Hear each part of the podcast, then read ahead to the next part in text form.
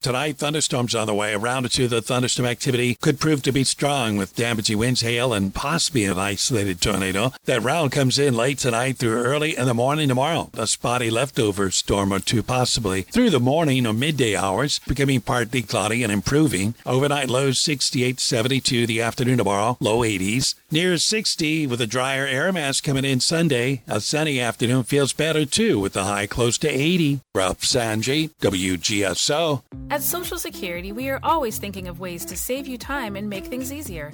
That's why we created My Social Security. A My Social Security account allows you to access your earnings history and benefits information, request a replacement Social Security card, get a proof of income letter, estimate and apply for benefits, and more. Save time. Go online. Open a My Social Security account at ssa.gov slash myaccount. Social Security. Securing today and tomorrow.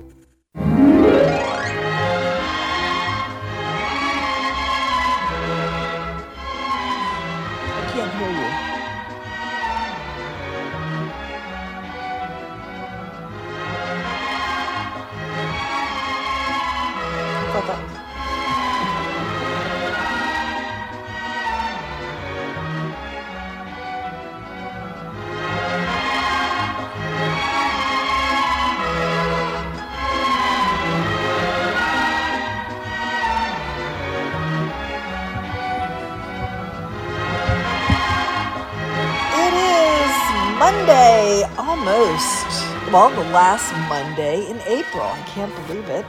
And uh, it is the Tom Fitzmaurice Food Show, which I can believe. It's another beautiful day outside. I'm Marianne Fitzmaurice in the Tom Fitzmaurice chair. Tom is up and at 'em, but I don't know, may or may not stop in and uh, and visit here on the Food Show. Five five six nine six nine six. If you want to talk to me for sure, and him maybe, uh, give us a call. I have lots of stuff to talk about from the weekend. You know, I've talked about deals a lot and value, and often complain about a lack of value, but it works the other way too. We just had a spectacularly fantastic $24 filet mignon. And I'm not talking about just like a steak, I'm talking about a butter knife cut steak cooked perfectly. A really nice portion with roasted potatoes, broccolini, and chimichurri sauce, which uh, I like, but I think the steak would have been just perfect by itself.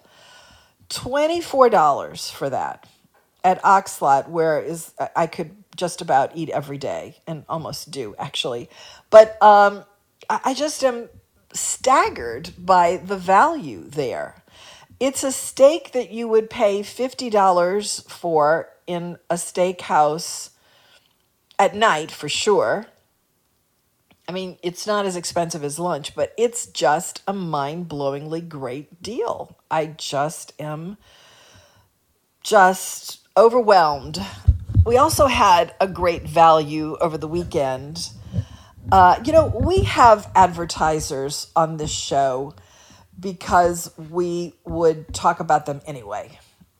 And we are nutso, as you've probably ascertained, about the sister restaurants Tchefuncte's and the Anchor.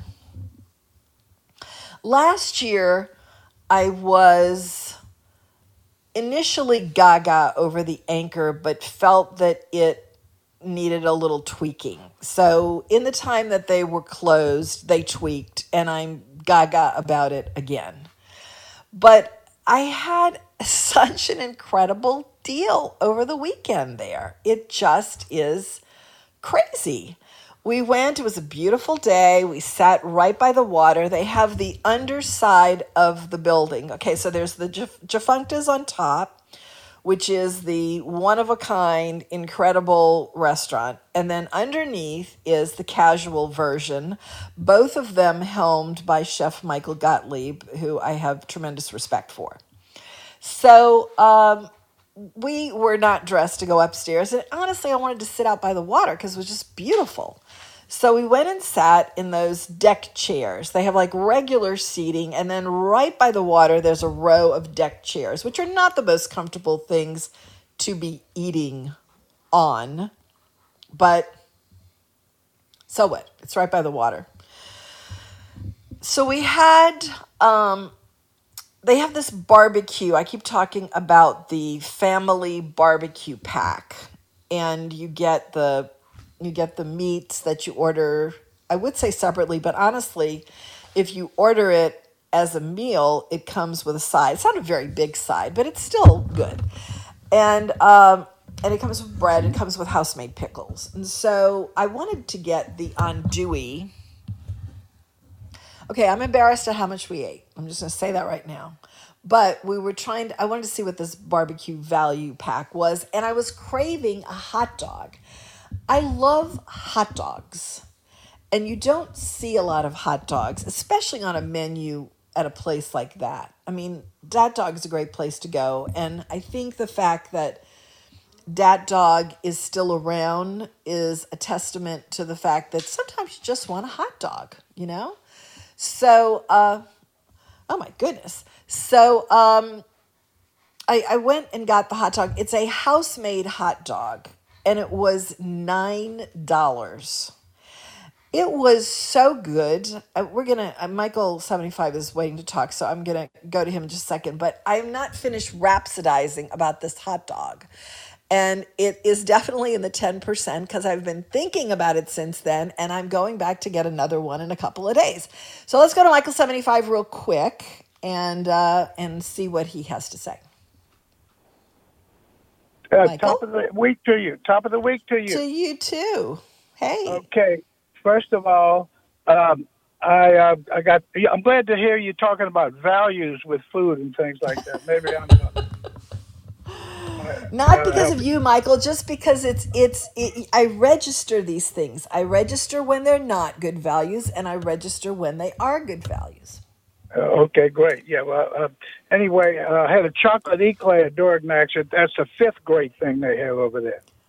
okay oh nicole's not going to like the fact that it's only five things Five better. No, they're great with everybody, but five things better than any other grocery store. okay okay all right I already gave you. I gave you the other four before. I won't belabor that point.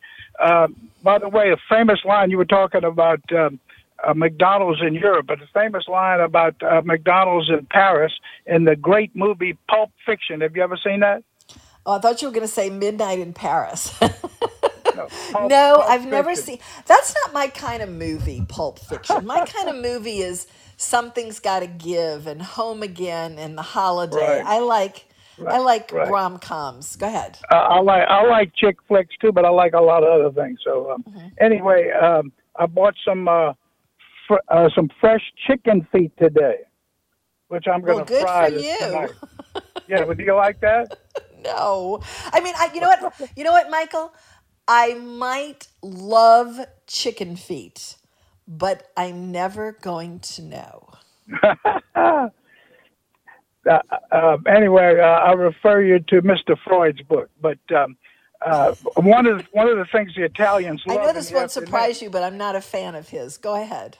uh, uh, but anyway, uh, in the afternoon, in Italy, the uh, people love that, and some Italians here for a little uh, uh, respite. They they they do they take the fresh Parmigiano Reggiano cheese and they put the uh, uh, real old balsamic vinegar on there, and uh, Yes. and that, yes. and then they uh, drink that with a special uh, Tuscan uh, wine. So that that's a great afternoon. Michael, there. did But you I- ever hear that interview I did with what is her name? Um, I'll have to look it up. But the name of the book is Il Buco. Did you ever hear yeah, that interview? I heard it. I heard it. Well, you would like that book. It is a, I mean, you might like that book because you probably are going to say to yourself, I already know all this stuff. But um, it's a gorgeous book and it's about the people that she has developed these relationships with. And there was one incident where she said it was about balsamic vinegar. She went to go visit these suppliers that in Italy, and there's this one family, and of course, all these families have been doing this for hundreds of years. And they, you know, she went into the house, and the meal that they had planned for her was Parmigiano cheese with hundred year old balsamic vinegar and crusty bread. Oh, that's perfect. That's I, Yeah. I have that occasionally Yeah. at the house. Uh, but anyway, uh, last week uh, we were talking about sitting with your back to the wall. You remember that discussion? Yes, of course. Yes. Okay, so uh, I told you I sit with my back to the wall most of the time, Right. and then you said I, I don't think you ever bought for the table though. And uh, so can I I have a? say a- that. Did I say You that? said something very uh, similar to that, impugning my think gener- s- impugning my generosity. Henry, did I say So I- anything like that about Michael? I don't think Oh, I did. yeah, I play. Uh, uh, your uh, Miss Court Reporter, would you play that back for the jury? He's got a mind like a steel trap, Marianne. I'm sure he's correct. Okay, so anyway, here it here it is. This is a slight rebuttal, if I can be given. Uh, I'm gonna I'm gonna look this up on on nomenu.com. I'm gonna go to the podcast and listen to this. Yeah, please. J- June sixteenth, nineteen ninety one. Michael seventy five invites the whole racetrack at Jefferson Down to the nearby Applebee's for drinks and food. It cost him over a thousand dollars, and I got an affidavit of a couple people that were there, un, in oath, under oath for you. You know what? I would love to be impressed by that, but Applebee's Michael 75? Come on. Well, I, it was the only place, and these little jockeys loved it. So, the, and, and strangely enough, when I made that announcement before the last two races, and I, I had uh, a couple of long shot horses, and they won the last two races. So I'm still wondering if that announcement got yeah. back to the jockeys' room and they allowed my horses to win those two races. I didn't think I had a chance. I now, that- now uh, you're uh, impugning them. I think it was just, I think it was just uh, karma or It was or it was serend it was serendipity. Yeah. Anyway, I don't know if, uh, I, don't know if I would call it serendipity, but anyway, go ahead. April 4th, 1989, Chris's Steakhouse. He bought for the whole uh, table. And Wait, then, are we going to wait? Do we have to listen to a whole litany of the Michael seventy five? no, uh, when, when you when, when you impugn me, I have to just rebut if you don't mind. But anyway, that's that's about all. I got about ten other ones to say.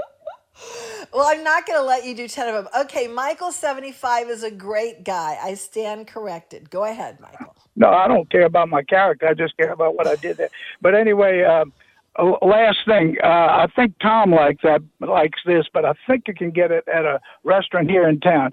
The uh, the fish encased in salt.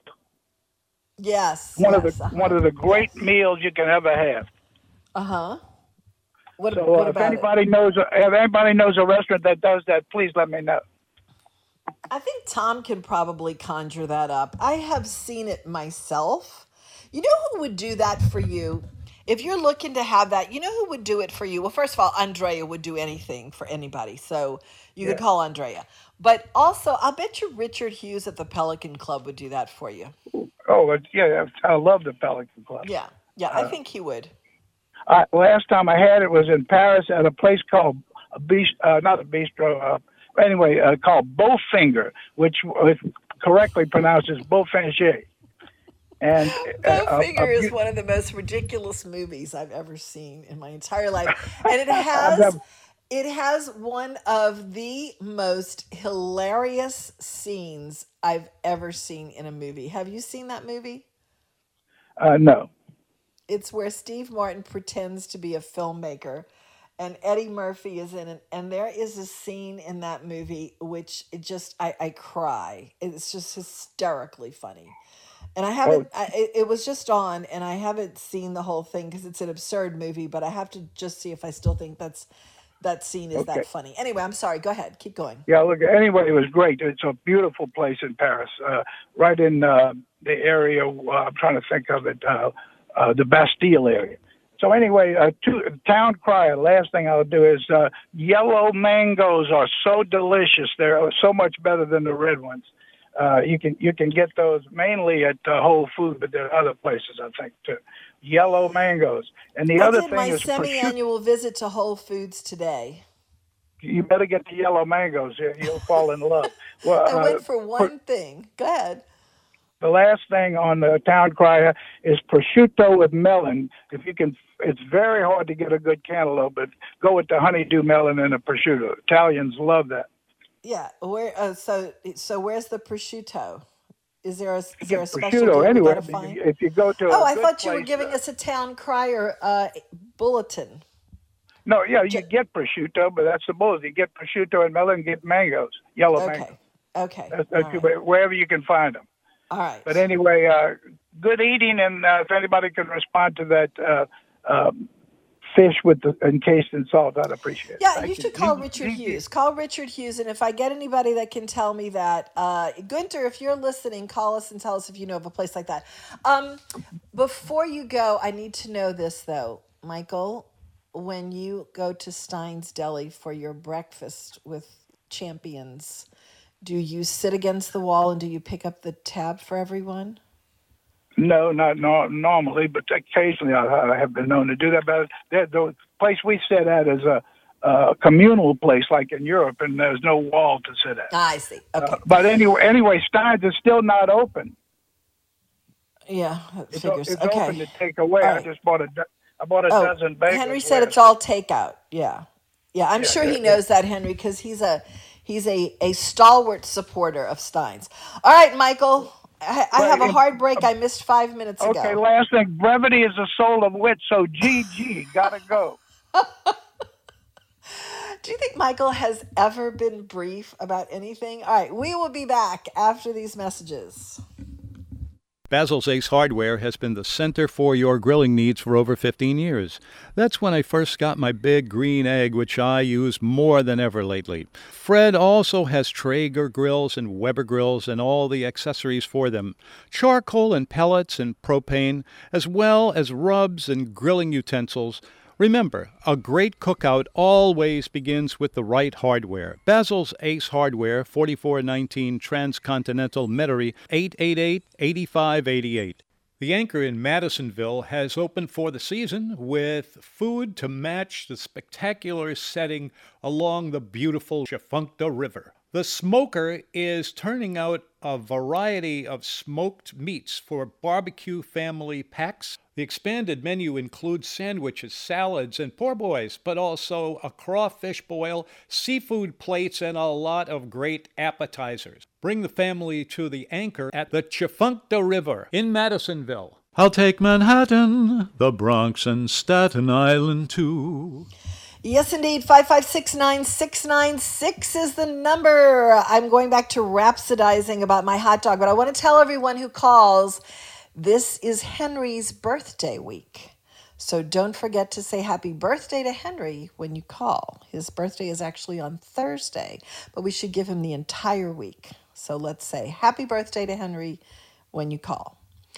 All right, so I loved the hot dog. The hot dog was, first of all, they make everything in house. Okay, so the bun was made in house, the hot dog was made in house, and it had, first, it was, I don't usually like like fat hot dogs. This was a fat hot dog, and I had a brief second of thinking, oh, it's a fat hot dog. But it was more like a sausage. It was that crispy skin that pops when you bite into it. And it was just fantastic. And I know this sounds stupid, but I'm still thinking about that hot dog. And I had it on Saturday night. It comes very simply in a little dish with some fries and ketchup, and it sticks out of the bun on both ends. And uh, it was just divine. And so we started off, okay, this is embarrassing because it was just a ridiculous amount of food, most of which I ate, I'm sorry to say, but was just too good. So we got this uh, barbecue platter.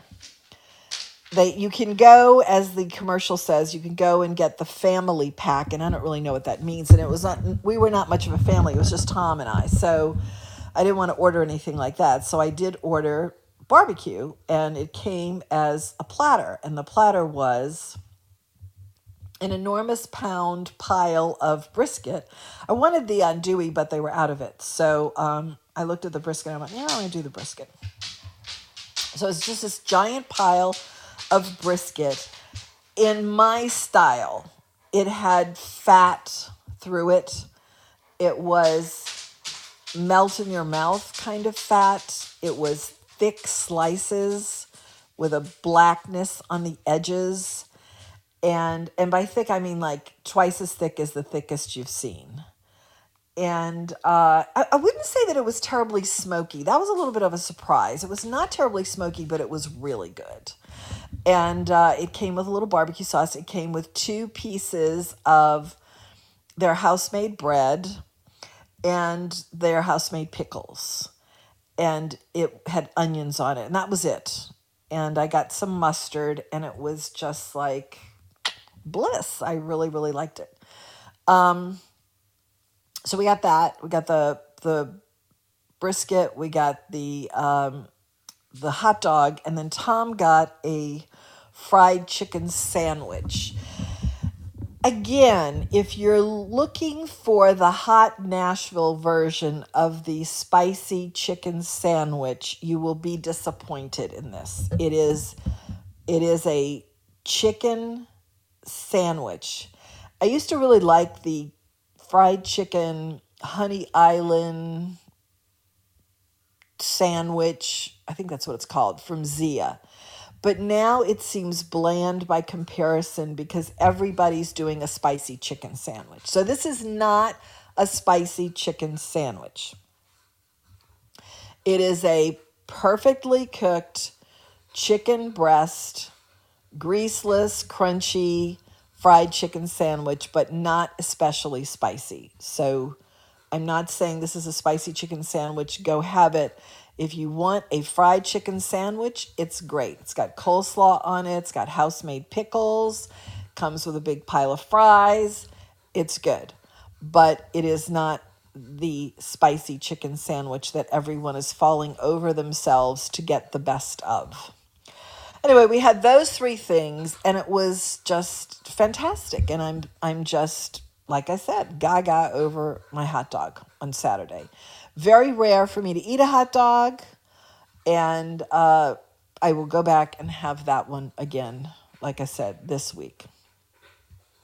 5569696 is the number. I also did some cooking over the weekend. I did not make a cream of fennel soup as promised, but I did make a meatloaf, which um, I did make a Cheez It meatloaf. we have talked ad nauseum on this show. Tom has, and I have, and we have together, and you have with us about whether or not your memory serves you well in remembering things that you used to love. And if you had them today, would you feel that way about them? No, is the answer to the meatloaf sandwich question. I uh, I had a really I, I mean I, I made the meatloaf. I did the Cheez It, you know, all that stuff that I said I was gonna do. I put some I did the Cheez Its, garlic, fresh parsley, the Trinity. What else did I put in there? I think that was it. And um, I didn't put a lot of salt in it because the Cheez Its are very salty. So I, I didn't do that. And I think I should have put more salt in it. I put pepper in it. Uh, I didn't put a lot of other spices in. And the egg and mixed it all up. And then I put it in a cast iron skillet in the oven with these little boiler onions that I'm really hot on. And um, some potatoes and a bunch of tomatoes that I just had laying around here. They were these delicious Alabama grown cherry tomatoes, big fat cherry tomatoes, and they've been sitting for a long time. And I just can't let those go to waste because they were gorgeous, but I never did eat them. And so I put them in the pan with some mushrooms and uh, put it in the oven and roasted it. Hey, puppy. And uh, when it came out, I had some of it and I thought it was really good as a meatloaf with vegetables. I also did sloppy joes and stuffed the peppers that I bought and if I didn't do something with them, those were going to go bad. So I did a lot of cooking yesterday, and um, and I uh, have mixed reviews about it. I thought the peppers were really good. That sloppy Joe recipe is good. I mean, to my taste, it's like you know when you cook something, it's to your taste, and I, I think it's really good. But again, it's very simple. It's not a lot of different spices and uh, and I like it just fine. It had the ketchup and the mustard and the Worcestershire sauce and ground meat and and all of those things that I, I was really impressed when the sloppy Joe that I made I don't know a couple of months ago was good. And so I stuffed it in these peppers, and then I did the stuffed peppers and the meatloaf. And then this morning I went to do uh, an Instagram picture of the meatloaf sandwich. So I went to Whole Foods like I said, I did my semi annual Whole Foods visit and I got some sourdough bread, which I just love. I don't know. To me, there is nothing better than a slice of sourdough. So that's what I did. And then I made the meatloaf sandwich. So it's a cliffhanger. It is now time for the bottom of the hour news. I've got to let my dog out. And then when we be well back, I will talk about the meatloaf sandwich. Louisiana Radio Network. I'm Brooke Thorington. LSU is serious about winning women's basketball as they hire Tickfaw native Kim Mulkey, who won three national championships in 21 seasons at Baylor. Taylor Sharp has more. The voice of the Lady Tigers, Patrick Wright, says this could be the biggest hire LSU has ever made. LSU's never hired a coach with anything even close. And LSU has hired coaches that developed into this later on in their career. It cannot be overstated what a major get this is. Wright says this was the perfect time for both parties to make a deal. The last time this job was open, perhaps she was contacted. We don't know, but she had a team at Baylor that was about to win a national championship. Uh, that might not have been the time that she was ready to come anyway. I'm Taylor Sharp. The list of candidates of those vying to be the next president at LSU is down to seven men after the lone female semifinalist withdrew her name from consideration today. Mary Ann Rankin, a professor at the University of Maryland, was scheduled to be interviewed via live stream today for the job. LRN. How do you protect yourself from the new forms of the coronavirus? Here you go. Got a mask that fits good and snug? Perfect. Now, give your neighbors at least six feet of space and avoid crowds because all that stuff still works too. Look, I'll definitely get my vaccine when it's my turn, but now isn't the time to let your guard or your mask down. We can do this. Learn more at cdc.gov slash coronavirus. Brought to you by the U.S. Department of Health and Human Services. Hey, it's me, Gus the Gopher for Atmos Energy. I dig all around the yard. Occasionally, I bump into a utility line and get a headache. But if you hit one with your shovel, backhoe, or ditch digger, you could cause a gas leak, disrupt service, or worse. So call 811 at least three business days before you or someone else digs in your yard to have those underground utility owned lines marked. It's free and it's the law. You dig what I'm saying? For more on safe digging, visit atmosenergy.com slash 811. The Edwards Mortgage Group, the Mason Collective, NOLA Title Group, and ARC Insurance Consultants are the ones to call on for all of your home needs. Whether it's mortgages, closing, sales, or insurance, they take care of your home needs, and now they've come together to help take care of the needs of our beloved New Orleans music community by partnering with Bougainvillea Productions and Soul Project NOLA for Fridays from the Funky Uncle. Fridays from the Funky Uncle is a free webcast live from the one of a kind Mardi Gras float, the Funky Uncle Lounge, that features New Orleans musicians playing live live music combined with interviews and outreach news to raise money for the entertainment community of New Orleans that have been impacted by COVID 19. You can join in the funky fun time by simply going to www.funkyuncle.live every Friday night at 7 p.m. Coming to the Funky Uncle Lounge April 30th, it's Corey Funktet, and on May 7th, Naughty Professor. For more information on how you can support Fridays from the Funky Uncle, go to funkyuncle.live. Night and day, you are the one.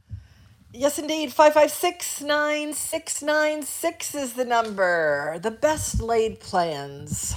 Uh, I would call Gunter or ask Gunter to call us to solve this mystery, but this is not his kind of food. So I'm going to call Connor Mullins, or if anyone wants to offer to troubleshoot this question with me, I'm going to describe what happened this morning. I decided I'm going to do this brilliant picture for our Instagram page at the New Orleans menu, which you should follow, by the way. So I cut up the cold meatloaf. And it didn't slice as fine as I wanted it to to begin with. And I went to get first what I did first was I went down to Whole Foods and got some of their sourdough, their sourdough uh, boule or boulet, and um, it is it's it's great. I just don't think there's a better bread than sourdough. I love it. So I thought, okay, I'm going to make a sourdough toast and put this meatloaf on this bread, and I'm going to pile it high with butter lettuce, which is my favorite. That's that's another question. What's your favorite lettuce? For me, it would be butter, romaine, and then everything else. but those two really outstanding but but big difference between butter lettuce and everything else so um, i got one of those i got one of those um, those living lettuces and i'm going to plant it and see if i can keep growing my own butter lettuce.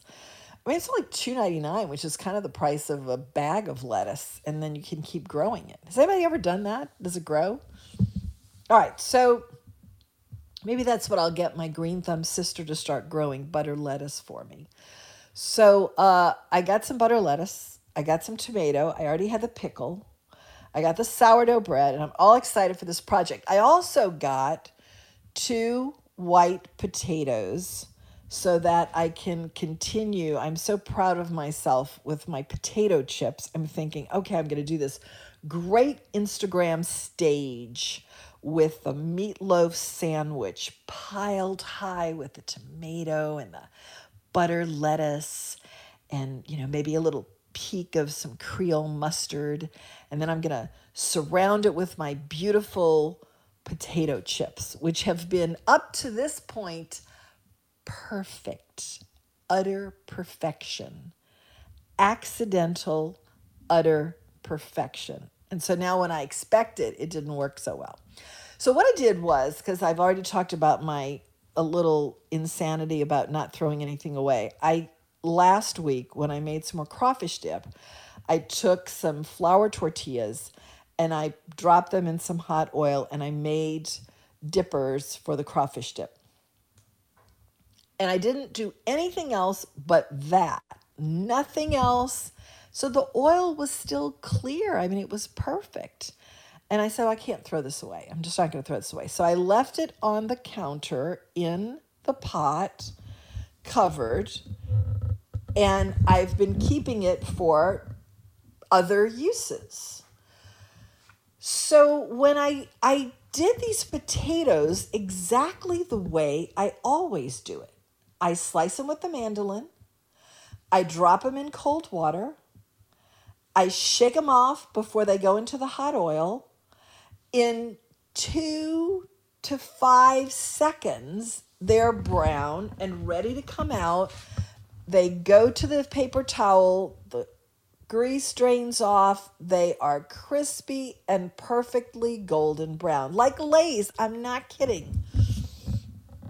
Today, I put them in this oil, and it was a really weird thing. They just sat there for a long time. And they were clearly frying, but they sat there and didn't change color at all. And it was clear that they were wet and had to dry out first. But that's never been the case before.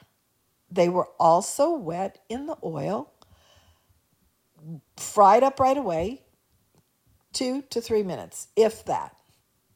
Like, like not even that, really fast. So I'm wondering why it's taking so long for these potatoes that are clearly still wet. Why is it taking so long for the wetness to go away and for them to become dry enough to crisp up? And I'm trying to think does oil change? Does the property of oil change if it's sitting out of a bottle for a while? Was there some residue from the um, tortillas that made it change that drastically? So I'm, I'm just, this is a new fascination, a new little investigation that I have to do about this oil because I fried a bunch of these potatoes. They were all brown. They were too brown. They were not, I mean, they were fine. They were crispy and all that, but they didn't have that perfect Lay's look like the other ones had. And I mean, everything is about expectations. You know, when I first did them, I had no expectations and they came out great. So now I have expectations that I'm some super potato chip fryer and these did not come out. And so I'm wondering if you fry a lot of things, what are the nuances in oil that can change something so dramatically? I found it kind of fascinating. And so I'm I'm wondering if if air has some chemical reaction with oil, does you know some kind was there a flour residue whatever it was these potatoes took forever to cook. And I watched them go from wet and white to opaque to dry enough to cook and then instantly to brown. And so I'm, I'm, I'm just curious. So now I want to do, I want to take the oil out, put some new oil in, and see if I can get my potato chip mojo back. But it was weird. It was definitely very different, and I could tell it was different with the first potato that I put in there. 5569696 is the number. If you have the answers to any of these questions, I would love to hear it. So then the meatloaf also was kind of a sad little thing. So I had the perfect sourdough slices ready to be gussied up into a sandwich. I piled my two thick slices of meatloaf. I did the Bibb lettuce. I did tomato, Creole mustard and mayo mix, tons of pickles, and then I took a bite out of it, expecting that same wow, this is so good. Who, why didn't anyone think about a meatloaf sandwich? And then the answer was because it's not really that good.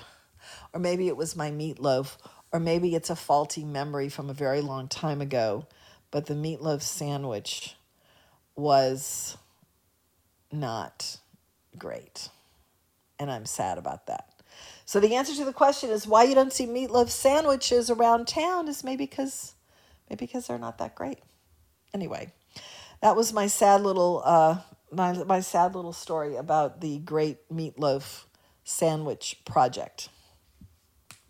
5569696 is the number if you have any answers to what happened to my potato chip oil.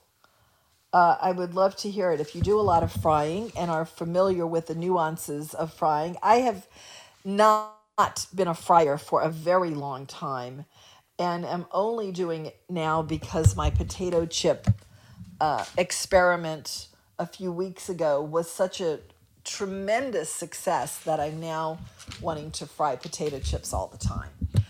But uh, I think this could cure me and I could get back to what it ought to be, which is almost never frying um, if I keep messing up these potato chips like this. But if you know the answers to the questions about the nuances of potato chip frying or frying potatoes, uh, I would love to, uh, to hear it. 5569696 is the number. Before I launch at anything else, I'll just go ahead and take that break. We'll just go ahead and do that right now. We'll be back after these messages. One of my favorite roast beef poor boys isn't a poor boy place at all. DiMartino's is a wonderful restaurant with traditional Italian food and excellent fish and chicken dishes, as well as the muffalettas for which they are known. With three locations on the West Bank that are more casual, the Covington restaurant feels upscale with good food and great prices. It's a winner. DiMartino's Covington, Marrero, Algiers, and Terrytown. DiMartinos.com.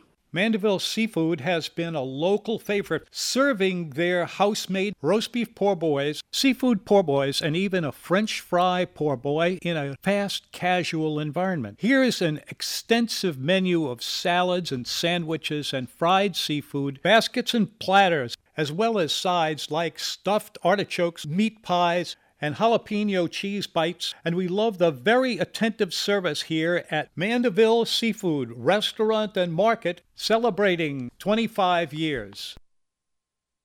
Care Restaurant and Supply has reopened for you to come in and shop. Care has all the wipes, gloves, and sanitizing supplies that you may need, and face masks. They have a great selection of takeout containers, too. Call Billy to help you plan the renovation of your kitchen or dining room. Home cooks will find a great selection of kitchen tools, too. Hours are 8 to 4 weekdays right now. Buy local, our city depends on it. Care Hotel and Restaurant Supply. Call 482 0294, 4815 Conti Street. When you're awake, the things you think come from the dreams you dream. Thought has wings, and lots of things are seldom what they seem. Ah, yes, so very, very true. Let's go to Steve. I'll Is solve Steve your there? potato chip problem. Oh, please do. Please do. Grab a bag of Zapp's. You've not had my potato chips. I'm telling you. I am I was until today killing it with fresh cut potato chips. I'm sure it. they're. I'm sure they're. They can be real good, but goodness gracious, Zapp's are to me the best store bought, and uh, it's just too easy, too tasty, too. And I personally, I love the plain, just plain Zapp's. We went to uh, uh, Old Rail Okay. on uh, Yeah. Gerard Street. Yeah. Very impressed. It was my first time there. Uh, Okay, Steve, I've been suspecting this for a while. I've been What? suspecting this for a while, but now you have simply verified it. Uh oh. Okay. You and I and Tom, with the exception of drive through crawfish, Uh-huh. have completely different taste. Okay. That's probably Remember- true. I don't know if I don't know if I don't know if you've ever heard this, but someone called up Tom once and I loved it. I thought it was it was hilarious. And it's so very true because everyone's taste is different. But a woman called up and she said, Tom, or it was a guy maybe, and said, Tom, uh, I keep going to these places that you're recommending, and I don't like them. And I just don't believe that they're good. And he goes, Well, why don't you tell me some of the places that you go? And then that person named all these places that Tom wouldn't be caught dead. And he goes, Okay, I've got a solution here. When I recommend a place, don't go there. Uh huh. And when. I complain about a place, you go there. And you can still use this show. You just have to use it in reverse. So I finally, the So old you rail like tip, you didn't you didn't like Old Rail. I think Old Rail is one of those places that, and I really like the guy. I really do like him personally. I like him personally. But um, there are maybe just a, a handful of places that were places that, like less than a handful, that I just, it, it's beyond my ability to go. Like Okay. Landry's, Landry's at the lakefront. I agree the with old that. friends, the old friends. Oh, that was the worst restaurant Yeah, service ever, ever, ever. Yes. Yeah. Yes. And even after they spent all that money to redo the building, it's like, hey, there's the person in the kitchen. You need to think about that too. Yeah. Okay. Yeah. And I remember thinking, wow, this is really bad. And then I and then he said, my old college friend is in the kitchen. And I'm thinking, okay, so is that like his qualification? Because okay. it should be a little bit more stringent than that. So I love the guy. I love the place. I hate the food enough to never go. Really? Okay. All right. I mean, what? Now I haven't. you know, now, I haven't been in a while. Maybe he did replace his college roommate. You know, but now, but I've not been rail with his motivated. college roommate. I think it was something like that. I think. It was Yeah. Okay. Well, I had their uh, their prime rib pork, which Mm-hmm. was very good.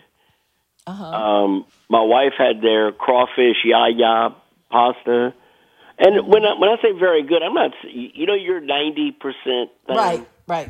Right. mhm. I would put them in the seventy to ninety percent. I wouldn't put them as great, Mm-hmm. uh, but you know, value wise, good. Uh, ambiance in the place, it was fun. We sat out on the patio. Yeah, it's a cute place. I like it. Uh, the the food wasn't, you know, spectacular. Mm-hmm. It wasn't um, Impastato's North Shore or uh, you know that that quality, but Uh-huh. uh, It works. I thought it you know, like no, it works. It works. Yeah. Yeah. yes. So, uh, and then Saturday night, my wife and I made butter beans in the in the uh, Instapot. Oh my goodness, they were almost as good as Pontchartrain po' boys. Those are good. I do like those. Now, do you like the cornbread? Do you like their cornbread, which is Eh. probably right out of a?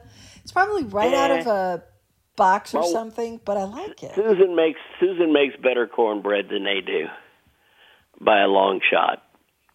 Okay, And is hers Susan's truly is hers is- cornmealy or cakey? Is it Hers cornmealy or is cakey? Jiffy corn mix with I think that's really good. With, I do too. With she puts a can of Mexican corn in the two two boxes of Jiffy corn mix. Gets mm-hmm. the we she has a square iron skillet. She puts that in mm-hmm. the oven with a little bit of oil in the bottom till it's sizzling hot. Pours the cornbread mix in there with the corn and two eggs. And 25 minutes later, we have the best cornbread I've ever had. No, no jalapeno, no cheese. Well, sometimes sometimes we'll put jalapeno, but not Uh-huh. always. Uh, Never never cheese. But uh, some like I say, sometimes she'll do half jalapeno, half not. Uh, you know, but it, I'm sorry, just the cornbread. Uh, that Jiffy is outstanding. And It is. Now, oh, you know what? I say that, I say that, but maybe I have to go back and try it because it's been a very long time and I'm still smarting from my meatloaf sandwich. So maybe I Yeah, need to I was go kind back. of surprised at that, but I didn't put I didn't put as high uh, expectations on it as you did. Yeah. So I I, don't really think I'd be disappointed, but uh you Yeah. never know. Like you're absolutely right about your taste change and Yeah, they do. all of that kind of thing. Okay, so I'm gonna go back to Old Rail because I, I feel I feel bad because I really like that guy saying that about the place, but it is one of those places where even though I would really like hanging out at the place, the food is is it's over the line. Like I can't do it. There's too many other places I can do where the food's better. I'd rather do that, but I feel like I, I need to go try it again, and I'm gonna bake some Jiffy cornbread because I Yeah, we also we wanted to try um ham bones, but they closed too early. Mm-hmm. That's a, another place that I haven't been yet that I want to try. And then what's that? Uh, the Artisan Kitchen. They're closed till the end of May. Close to the end of Dumons, is that May. it? Close to the end of May. Yeah, Hmm, that's odd. I was. You know what? They might be out of the that. country or something. Maybe they're out of I the don't know. They said they're coming back with a totally new menu Ah, huh. because we called to see if they were going to Hmm. be open. I wonder if it's the same people. I don't know. I hope so. Huh, I mean, because the interview I heard with them, it sounded like it was a very interesting place to go. I like places that, you know, you're not going to see the same things on the menu that you And saw. Saganaki, yes. Who's got Saganaki? Right, right. And I don't want to go to a place where I've seen, you know, 35 other restaurants virtually Yeah. copy the menu. Well, Steve, if they if something happened, you didn't get over there soon enough. That's it. You're right. Blame yourself. Look right in the mirror. I'm going to blame COVID. Everybody else does for everything else. You know, ham bone. I'm I'm I'm. Huh. I don't know. I'm. Uh, I was gaga over ham bone at first, and and I'm still I'm still thinking about that that that chicken fried steak, which was a big disappointment. And I did like the hand pie that we had though. That was really good. So I don't know. I'm I'm I'm withering in my effusive excitement over ham bone. I still think it's very good. I still think he's a really good chef. But my last visit there, I was thinking, eh, you know, I don't know. There's some places that are just weird, you know, and and Yeah. and Well, that's not a bad thing. Sometimes that's a That's really what I was good thing. say. That's what I want to go someplace that it's Yeah. not. Yes. You know, Yes. it's it's so Yeah. far from cookie cutter that they're Okay. gonna make some mistakes sometimes. You know. Yes. So I would say that you should definitely go to Hambone because Hambone is definitely not in the mainstream. It's not Right. in the mainstream. And I have had some meals at Hambone that have just blown my mind great. Okay? Okay. and and I think that it's but it's but it's a weird place. It's a weird place. And then the the other place, Pyre, which started off stumbling, I would say. Okay. It was and it then you think hit they, they kind of whipped it or together. now. miss. And now I really feel like they've hit a stride. And it's weird. It's definitely not your mainstream stuff, but it's really interesting and now really good. You know, the, the Mexican restaurants around here, the El Paso. The first few times I went there, I went, "This is pretty good. It's very reasonable." And I've kind of gotten to a point where they're almost uh, ponchos to me. They're, I just don't. Wait, well, El Paso? Really? Yeah. Really? Yeah, I'm. You know, I, I would rather go to George's or, um, oh, uh, Coretto's. You know, so much more than El Paso. El, you know, El Paso's just. I don't know. I just think it's uh, too much of a kitchen throwing the stuff out. Mm-hmm. Okay. Well, um, I don't feel one way or the other about it because we have our Coretta thing, and our Coretta thing is our Coretta thing. Yeah, we're that way about uh, George's.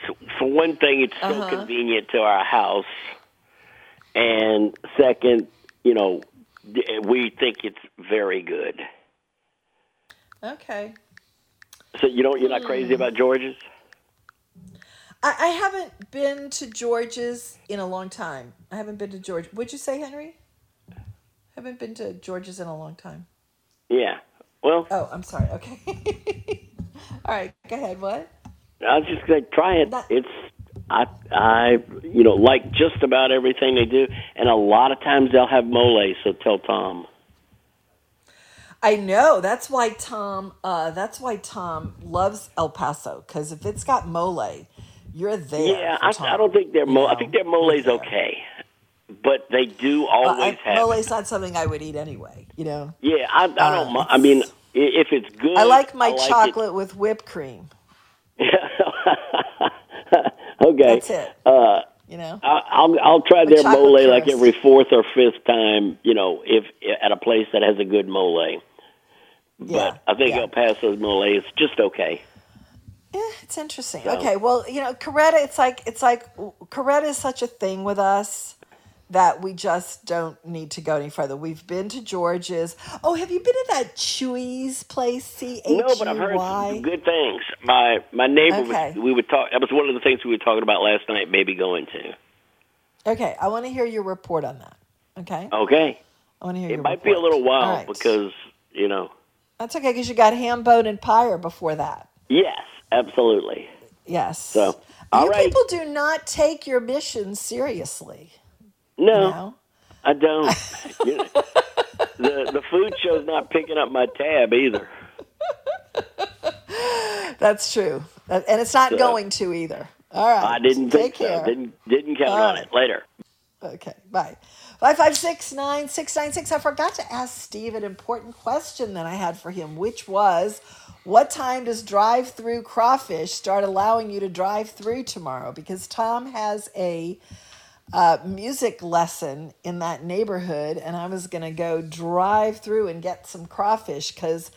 Uh, I wish I hadn't started with the dip. I wish I hadn't because it's just crazy good. It's just crazy good. And I, I said to myself I wasn't going to make any more. So I made some for Mary Lee's boyfriend, and I didn't keep any for myself, but I did keep some for Tom. And I got a little bit hungry on Saturday around lunch. So I took the two pieces of focaccia from, where was that? I don't even remember. But we had some focaccia and I made some crostini, focaccia crostini. If Tom was here, he'd say, that's an Italian actor. And I don't want to say anything like Tom because then I'll be afraid I'll get to be like Tom. But focaccia crostini is a, is a name Tom would love. So I made some of that and I heated up the crawfish dip and I thought, oh, God, this is so good. So I think I'm going to have to go back now and get some more and make some more of that crawfish dip. Also, I have some more sour cream left. So you know, the seventh grade haircut, I have to go buy some uh, cream cheese and make some more of that crawfish dip. 5569696 is the number. We'll be back after the top of the hour news for more food talk. I'm trying to remember now where I got that uh, that focaccia. I'm going to have to really think about that. 3 o'clock, WGSO New Orleans. We'll be back. Tom Fitzmaurice Food Show. Join me, VJ Rust, every weekday at 6 p.m. for the Something to Say radio show right here on WGSO 990 AM, New Orleans, Louisiana. Action when asked in New Hampshire about going down to the U.S. Mexico border. Harris is meeting with the president of Guatemala virtually as the White House continues to struggle with the surge of illegal immigration. Daniel Garza is the president of the Libra Group, which is based down in Texas and deals with immigration. He tells Fox News, Like all other Americans, we're frustrated as to what's going on. Um, you, you, know, during during uh, the campaign, candidate Biden uh, talked about the border issue like he had all the answers and he gets into office, and it turns out his strategy was not being Trump. That, that's not a good strategy. More than 5 million Americans haven't shown up to get their second COVID 19 vaccination dose. The 5 million people account for roughly 8% of those who have received the first dose of the two shot vaccines. USA Radio News. Schools are opening. So much opportunity to share not just memories of 2020, but germs. Worrying about your child bringing a cold or flu home is a thing of the past. Today, we have to be concerned about COVID. That's why you need to be sure your kids are protected in their school with the one of a kind patented Safe Air Network equipment that continuously decontaminates not only air, but all surfaces. 99.9% decontamination in three minutes to begin with, and then continuously so if any of the air or surfaces get recontaminated, no worries. Safe Air Network is not only the only system that cleans air and surfaces, it's chemical free and 100% safe to use in an occupied room. The equipment is plug and purify, the easiest equipment to use as soon as it is received. Contact Safe Air Network now at safeairnetwork.com. That's safeairnetwork.com.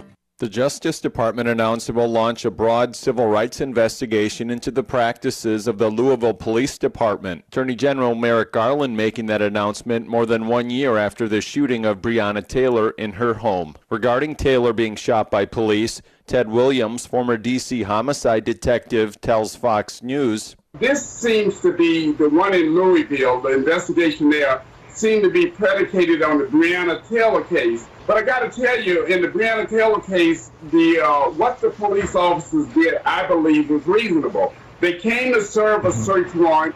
During the course of serving the search warrant, Breonna Taylor's uh, bro- uh, boyfriend opened fire on them, and they and one of the officers was wounded. They wound up returning fire and sadly, Breonna Taylor was killed. For the first time in more than a year, the Los Angeles Unified School District is opening back up. You're listening to USA Radio News.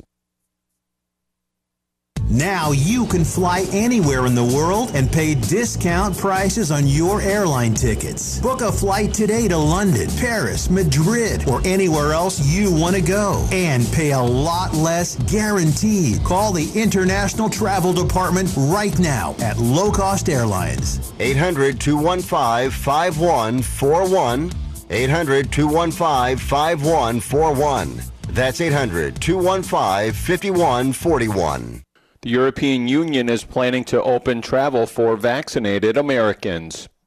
Americans who are vaccinated against COVID will soon be able to travel to Europe, according to a top EU official. European Commission President Ursula von der Leyen told the New York Times Sunday that lifting restrictions will depend on conditions in the United States, but those who are fully vaccinated are expected to be able to travel to the continent this summer, though she did not lay out an exact timeline. Non essential travel to the EU has been banned since the beginning of the pandemic last March. White House Senior Advisor for COVID Response Andy Slavitt tells CNN that the news shows that the rest of the world is watching the success of the U.S.'s vaccination program. They're looking at the U.S., they're looking at the success of our vaccination program, they're looking at the reduction in Tonight, thunderstorms on the way. A round or two the thunderstorm activity could prove to be strong with damaging winds, hail, and possibly an isolated tornado. That round comes in late tonight through early in the morning tomorrow. A spotty leftover storm or two possibly through the morning or midday hours, becoming partly cloudy and improving. Overnight lows 68, 72 the afternoon tomorrow, low 80s. Near 60 with a drier air mass coming in Sunday. A sunny afternoon feels better too with the high close to 80. Ralph Sanji, WGSO. At Social Security, we are always thinking of ways to save you time and make things easier. That's why we created My Social Security. A My Social Security account allows you to access your earnings history and benefits information, request a replacement Social Security card, get a proof of income letter, estimate and apply for benefits, and more. Save time. Go online. Open a My Social Security account at ssa.gov slash myaccount. Social Security. Securing today and tomorrow.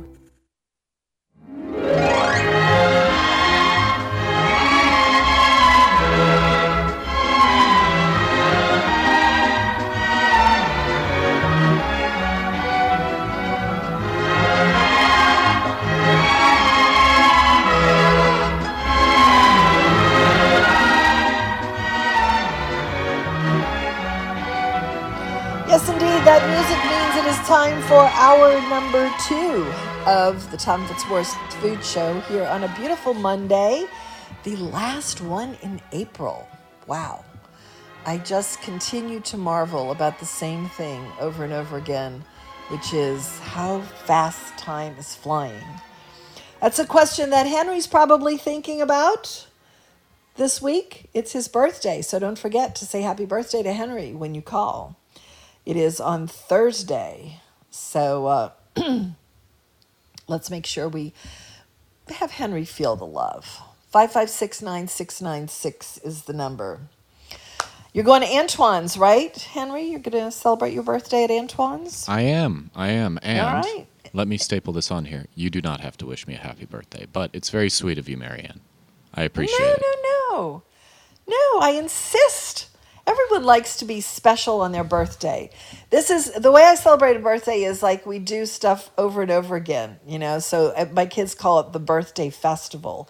So Henry's going to have a birthday festival this week. So even though it's Thursday, start telling him that now. Five five six nine six nine six is the number. Well, the problem is Henry. I don't know how many people are going to call, so you know maybe no one will wish you a happy birthday, but I do hope that they do. I uh, called. Henry said while I was in the last minute or two of the last hour, said I could hear you texting. So I was texting Connor Mullen over at Yaya's Comfort Kitchen in Harahan. He's an adorable young man who trained under Frank Brigtsen and has a restaurant serving delicious comfort food. It is right by. Uh, it's it's if you if you're driving David Drive heading toward the river and you could keep driving straight but you can't cuz the road curves but you're looking at Hickory that's where his restaurant is. It's right at the very dead end of Hickory. And um, he does you know he has a special of fried chicken. And I know that because of the way he cooks that he probably has a lot of experience with um, frying things and he's cute you know a nice nice adorable little guy and i just thought you know we would we would see if he wanted to talk on the radio. So he does but about eggs and not oil. And we did have an interesting conversation though off the air about things that he's discovered about oil but he said that frank brigtsen is the guy that can tell you about how enzymes change in oil. So i have to email frank brigtsen and see if we can get him to talk about uh, what happened with my potato chips and how my wonderful streak of top notch potato chips has crashed and burned today. And I know that it has something to do with the oil sitting out, or maybe what they were fried, what was fried in there just the one time before that. Five five six nine six nine six. Today's Pretzel Day. National Pretzel Day. I think we talked about the kinds of pretzels that people like. Um, when I was growing up, we ate those stick pretzels, which are fine. They're a little too thin, but um, they make little. Uh, they make good appetizers if you are of the appetizer sort, where you um, don't want to invest a lot of effort in making an appetizer. You know, cut a piece of sausage, stick a pretzel in it. There you go that's not to say that it's bad. It's actually good. I mean, you know, what could be wrong with a sausage and a piece and a and a pretzel? That's that's pretty great stuff. But um, I don't really care for those stick pretzels so much. The ones that are actually a pretzel are better. And I never eat pretzels again except on an airplane, which I haven't been on in a very long time. Mike is here. Let's talk to Mike. Hello. Hello. I want to talk to you about oil. Oh, please. All right. I can't say with any degree of certainty that the reason you had the second experience with the chips was because you had previously used the oil. What I can say is a couple of things. I grew up going back a long time ago. I grew up in a family that when they deep fried, especially if they deep fried like French fries, they would actually say that potatoes purified the oil. And if they did French fries, they would save that oil and they would reuse it to fry something like fish, maybe, where they wouldn't save it and, and reuse it again. But there have been so many myths about what are healthy fats and what are unhealthy fats. Mm-hmm. And one of the myths was that if monounsaturated, if monounsaturated fats were good for you, then polyunsaturated fats had to be better for you. And the theory being less saturated fat and, you know, the whole thing about clogging up arteries and all that. Well, all of that has been turned upside down. I mean, now even Right. saturated fats are considered to be healthy if they It's consume about your omegas. Right. But this is the thing about cooking with oils, especially polyunsaturated oils like safflower oil and maybe to some degree canola oil, is that when you heat it, you are changing it chemically, you're oxidating it, and the end result of that is you're creating free radicals. And free radicals are a very unhealthy thing to consume. I mean, everybody knows about the concerns about hydrogenated fats.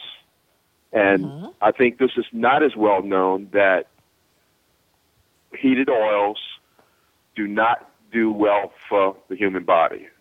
And nobody fries an olive oil. Nobody's going to fry because it's too expensive. You know, I mean, you just don't do that. Well, yeah, it's got a, it's got a, the wrong smoke point too. yeah, you don't generally you don't generally fry in monounsaturated oils. You might fry in saturated oil like coconut oil, but even that is is relatively uncommon compared to regular canola oil. You know, back in the day, it was cottonseed oil. That when when you bought Wesson oil, it was basically cottonseed oil. Yes. Mm-hmm. But from I would just say from both a health and a gourmet perspective, reusing oil is a bad idea. It's just really a bad idea. And uh, I know they do it in restaurants. I mean, I understand all that. You know, we don't eat a whole lot of deep fried foods around here in the house, but when we do, I use the oil one time and I discard it. And I got so no. so it's the reheating of oil and not the original. Like like what happens to it when you do it the first time? I mean, are you not I act- releasing? I actually think you are to some degree. Okay, okay, now, but just I- I- less I'm- so. Okay. Yeah, I'm not. I'm not a chemist. Okay, I, I really am not. I, I researched this going back about 40 years ago because I fell for the myth of polyunsaturated fats, Mm-hmm. and you know I was going to health food stores and buying bottles of Hain safflower oil, thinking I was doing myself some good. You know, Mm-hmm. and this was long before anybody knew what the Mediterranean diet was all about. Right. So we're, we're talking about ancient history nutritionally here, just like people thought margarine was preferable to butter. You know, I mean, so many myths regarding healthy fats and unhealthy fats. But well, I'm I think- obsessive about my omegas. I am. yeah, I, That's the I big think thing. I, I, from just from a completely lay perspective, I would say that you're minimizing your risk using fresh oil one time and discarding it. Whereas the reuse of that oil, especially the re- reuse of that oil multiple times, you're increasing the potential negative health aspects from that oil. Because free radicals are nothing you want to mess with. You know, I mean that. There's a, I think there's a lot of speculation that free radicals are contributors to Oh, in, it's the inflammation aspect. Yeah, Mike, I have yeah. to tell you something. This is your second call where you have poo pooed something. And I want to tell you that you have now joined a club. Okay. You had already joined the club, but now you're moving higher in you might be you're, you're moving toward the grand poobah of that club okay where there are poobah? only there are only two other people in that club and i'm going to tell you who they are Uh-huh. one is duke locicero Uh-huh. who ruined farm raised fish for me okay Uh-huh. and now I always have to ask, is it farm raised or not? Because his words can't get out of my brain now. Okay, that's the first. He is the he is the charter member of this club.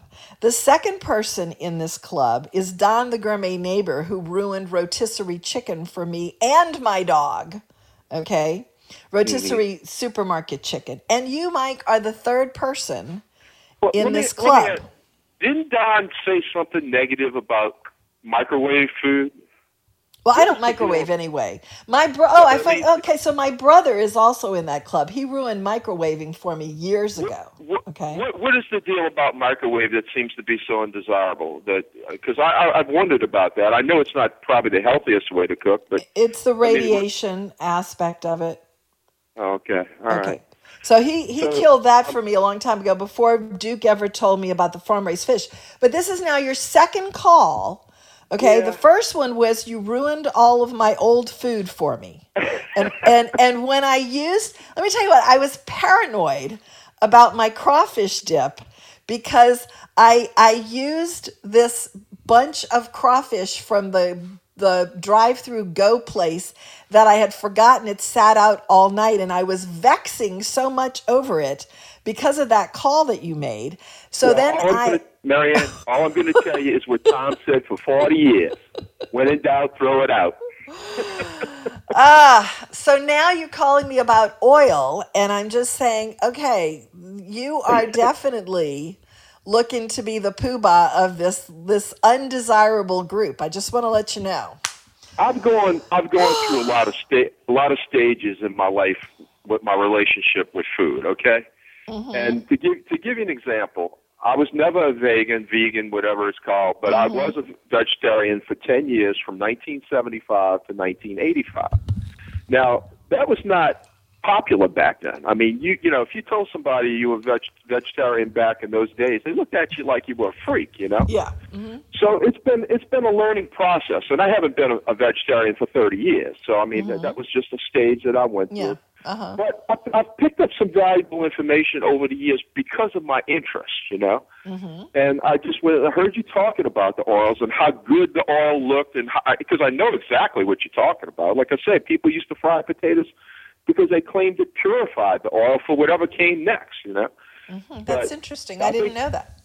I think if you just do a little bit of, of googling with free radicals and heating oils, you you will see that what I'm saying is pretty pretty substantiated. And I think from purely from a, from a flavor point of view, the fresher the oil, the, always the final product's going to be better. Okay. Well, I'm going to thank you for it, not meaning it at all, because now, now I have another thing to worry about when I do my favorite thing in the world, which is fresh cut potatoes fried. That's the only, Yes. that's actually the only thing I eat fried. I mean, I really have a thing about eating fried foods. I don't really eat them. What And- about frying in a, what about frying in a coconut oil? Let me tell you, I've done coconut. Have you ever done that? Have you ever done it? I, I do popcorn and coconut oil. Okay, I'm going to tell you, coconut oil has a point at which it starts smoking and smelling horrible. And it's mm. about the smoke point. But I would imagine that that same thing that you just said about the heating of oil applies to any oil. Now, listen, I am absolutely not a canola oil. You've heard me say this a lot on the show. The American diet and its relationship between omega 3s and omega 6s is really bad. Like it's a 16 Right. to 1 ratio when it should be 1 to 1. So, um, and so I try to eat really healthy. I mean, my nut obsession, you know, there are squirrels cursing me all over the place because I'm eating up all the the nuts because of the omega 3s, but but I do have this weakness for fresh cut fries and chips. Well, and let, um, let me tell you, I think I think a reasonable compromise. I called you a while back, and I don't know what provoked me to talk about the uh, the glycemic index of white potatoes, and you know, Right, yes, you, of course, you of knew course. what I was talking about. And you yeah, I do. me, I, well, I'm, I'm into you- are you- nutrition. Are you, you said to me, are you not going to eat them? I said, no, I eat them. I eat them, and when I do eat them, I enjoy them. But I know what I'm eating. Okay. Right. And I I think I too, think I think the thing about the oils is go ahead and use, go ahead and fry your potatoes. Just use fresh oil. You know, I don't I don't think you're going to do yourself any real harm eating fried potatoes once in a while if you use fresh oil. But Okay, if, you well, know, if you're one of these people that keeps it in a coffee can and uses it three or four times, then I think you're going to have trouble. Well, I find this kind of a fascinating question. Like, I'm trying to figure out what it was that changed the oil this way because I used the last batch of oil. I used it for crawfish boulettes. I probably killed myself now that I'm now that you said what you said. I re- reused it like four times, you know? Yeah. So um, I'm gonna. I, I I'm just curious as to what it was in this particular oil. I wonder if it was maybe flour residue from the from the um, tortillas. I don't know what it was, but it was Well, really you know, different. It, it may not have been the oil at all. It may have been the potatoes themselves, because I mean, they they tell you all the time that if the potatoes have a certain starch level, or, you know, if you scratch the skin and there's green underneath, I think they're going to do the very thing that you experience. You know, you got you have to have potatoes that. I don't know what the ratio between starch and sugar is, but clearly, if you scratch the skin on an Idaho potato, you see green. Those potatoes are not going to fry as desirably as one that doesn't. There's something about the potato itself that changes because of that. So you know, I wouldn't even I wouldn't even for 100 percent certain say that your your experience was due to the to the reused oil, but I think reusing oil is worthwhile not to do simply because of the, the potential you know Okay. negatives associated with it. But uh, you know, I think when you talk to Frank Brigtsen, he will be able to tell you why it happened with Well, that's yeah. That's you know, what I'm expecting. Yeah, somebody who does it all the time. Okay, Mike, this is strike two for you. One more strike. You All cannot. right. You cannot ruin another thing for me. Okay. Talk to you later. All right. Bye. Five five six nine six nine six. We'll be back after these messages. Care Restaurant and Supply has reopened for you to come in and shop. Care has all the wipes, gloves, and sanitizing supplies that you may need, and face masks. They have a great selection of takeout containers, too. Call Billy to help you plan the renovation of your kitchen or dining room. Home cooks will find a great selection of kitchen tools, too. Hours are 8 to 4 weekdays right now. Buy local, our city depends on it.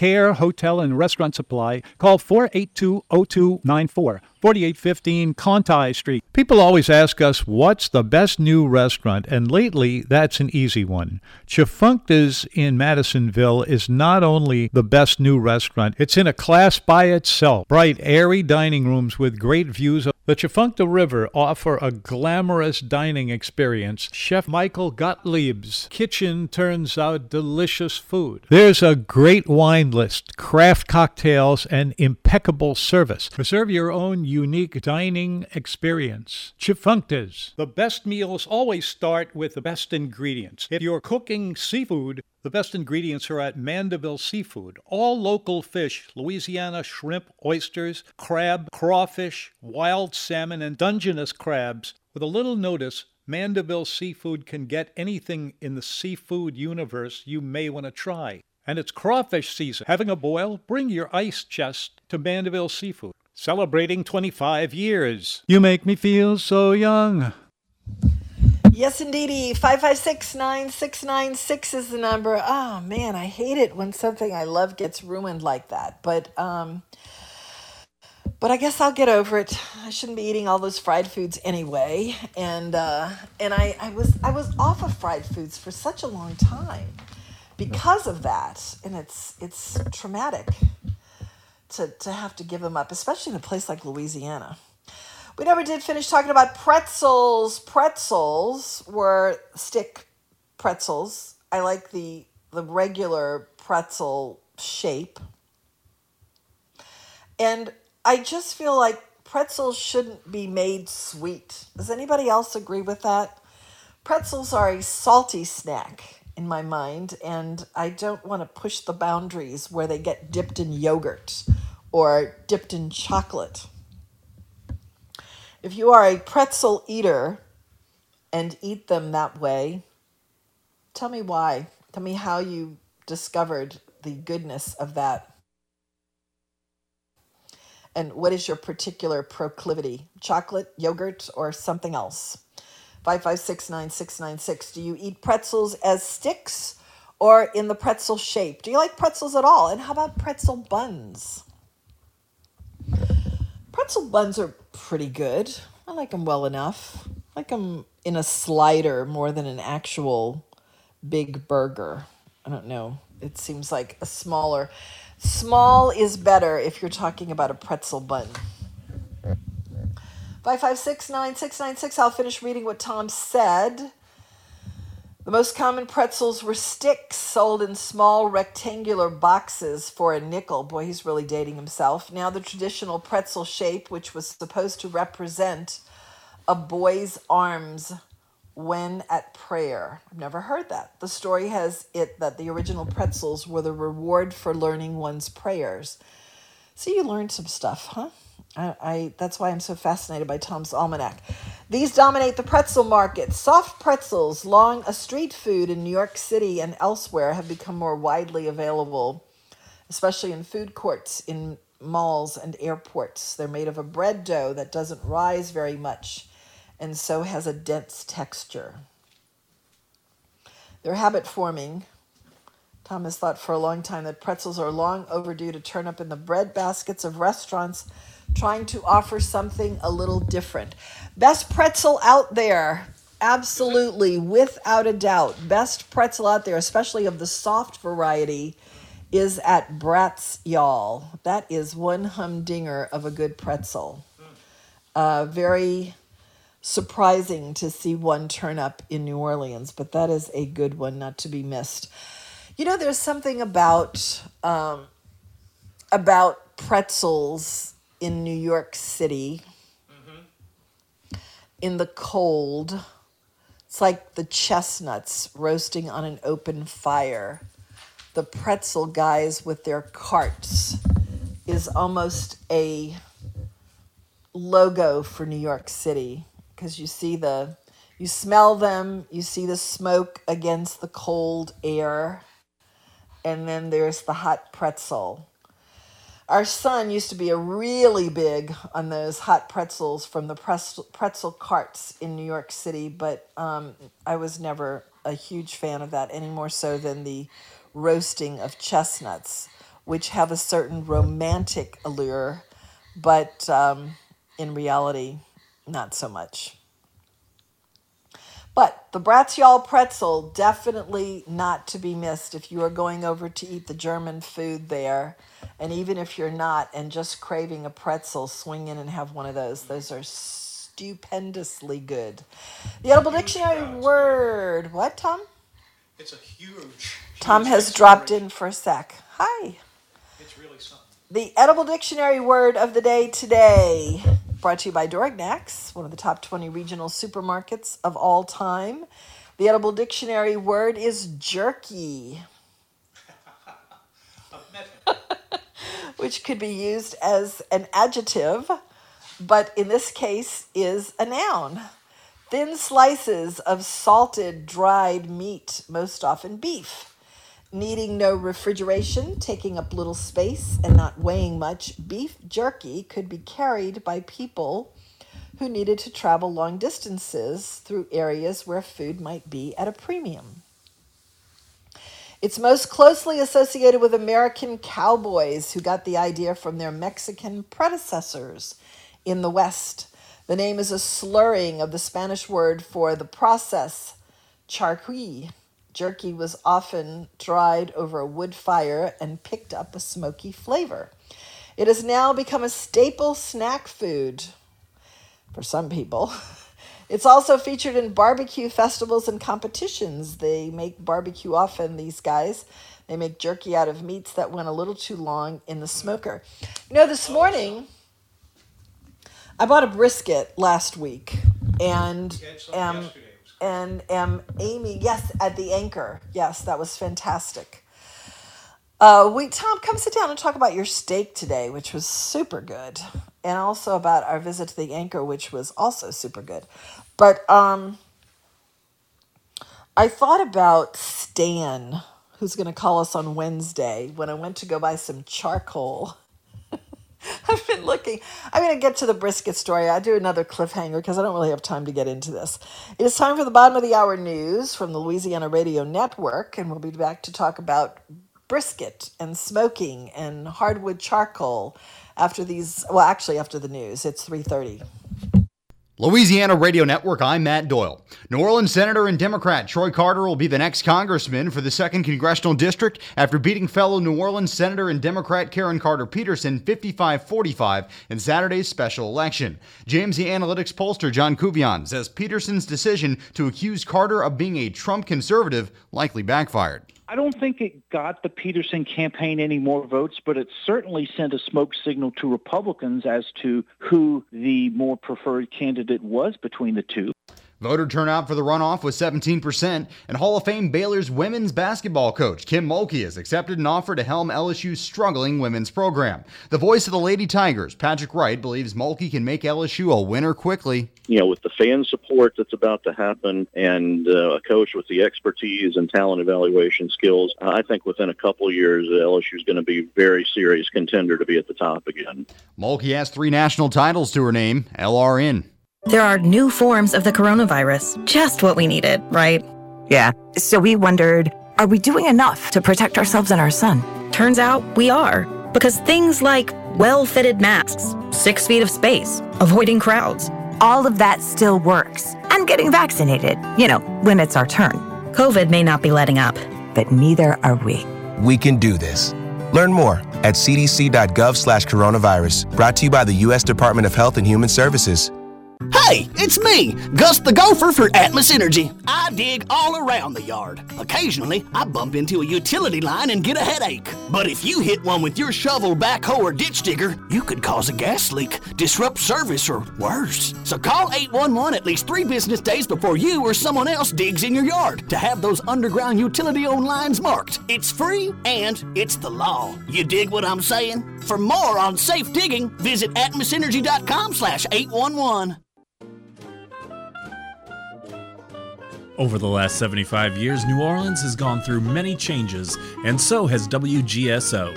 From our early beginnings in 1946, broadcasting from the Jung Hotel, being home to Poppa Stoppa in the 1950s, being a music station, talking biz radio to speaking easy New Orleans style, you, our loyal listeners, have been here every step of the way with WGSO.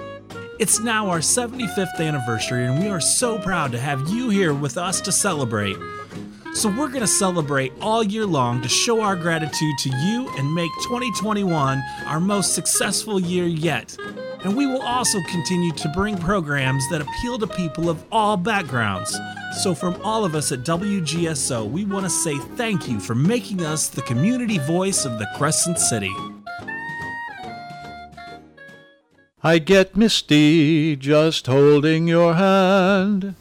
Yes, yes, yes. 5569696 is the number. I saw a brisket at the store with a great price, and I decided, okay, I'm going to use the big green egg. By the way, I forgot to tag the Basil's Ace hardware spot and say that grilling is not all they have over at Basil's Ace hardware. It is also your boiling headquarters. They have their uh, washers, they have their boilers, they have uh, the rocket pots, which is the the hot special one that makes it faster. They have their coolers,